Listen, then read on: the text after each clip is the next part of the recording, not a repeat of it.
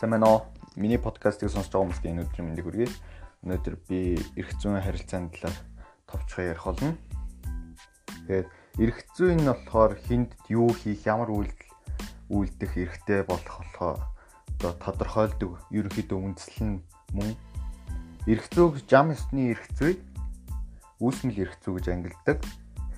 Тэгвэл жам ёсны эрх зүй гэж юу вэ гэвэл жам ёсны эрх зүй нь хүний дотоод мөн чанартай шууд холбоотой байдаг ба үнэн зүйл дээр буюу шудраг ясн дээр үндэслэдэг хүний дотоод зан чанар дээр тулгуурладаг бол харин үүсмэл нь зүү ясны эрх зүйн болохоор хууль тогтоогчийн үйл ажиллагааны үр дүнд үүссэн одоо түүн дээр тогтоогдсон хуулийн дээр үндэслэгддэг гэсэн үг.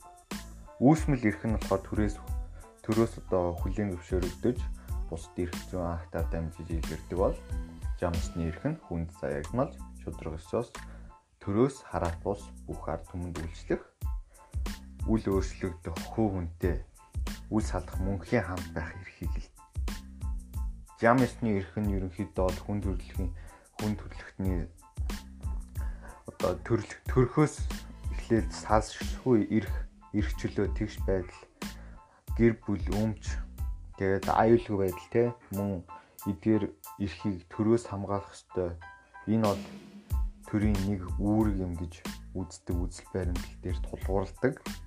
Тэгвэл зүйн харилцаа гэж яг юу юм бэ гэд асууж үзвэл зүйн харилцаа гэдэг нь эрх эрхчлөө үүрэг хариуцлагын боломж зайлшгүй байдлыг хангаж хамгаалагдсан нийгмийн тодорхойгүй төрлийн харилцаа Харин өргөн утгаар нь авч үзэх юм бол нийгмийн амьдралын эрх зүйн үнцийг тодорхойлж хүний бүхэл бодит амьдралыг тусгадаг. Тэгвэл хувь хүн тухайн улсын иргэний хувьд зүйн харилцаа явагддаг болов бүх насныханд зүйн харилцаа бол явагддаг. Иргэний зүйн харилцаа нь 18 наснаас эхлэн бий болдог. А 14 наснаас 18 хүртэл зарим чадамжтай бол 14-өөс доош насныхан эрх зүйн бүр чадамжгүй гэж үздэг.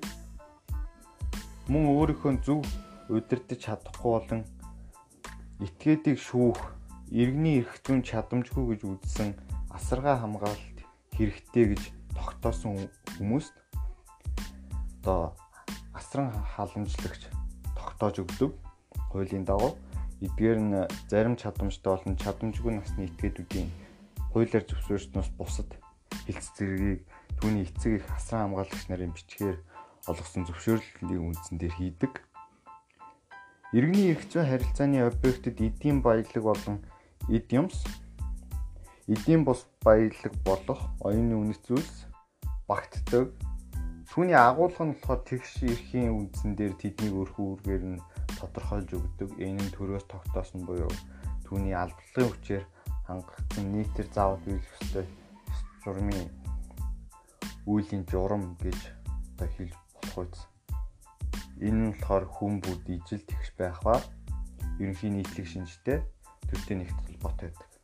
Энэ эрх зүйн хууль заалт хэсэг өгүүлбэр өгүүлэмж гих зэрэг тодорхой хэлбэрээр тусгагдж буй битгүүл хэв хэмжээ Улс төрийн засгийн газрын хэн нэгэн бус бүх нийтээр хүлээн зөвшөөрч хамтран тогтоосон эрх зүйн байрам бичиг болох одоо үндсэн хуулийн дагуу цогцлон бий болгосон. Тэрхүү хууль дүрм журам нь болохоор хүн бүрт тэгш үйлчилж байдаг ба үнийг эрх зүйд захирагдах ёс гэдэг. Энэ үндсэндээ дөрвөн түгээмэл зарчимтай ба хууль нь хүчин төгөлбөр байх шүүхийн байгууллагыг хараалт бус байхаас гадна төрийн ямар ч эрх мэдэлтэн тушаалтан байсан бүгд адил хуулийн доор хариуцлага хүлээдэг гэсэн ерөнхийдөө нэгдсэн юун доор байдаг. За ерөнхийдөө бол нэг багцлаад ингэж ярьлаа. Анхаарал тавьсанд баярлалаа.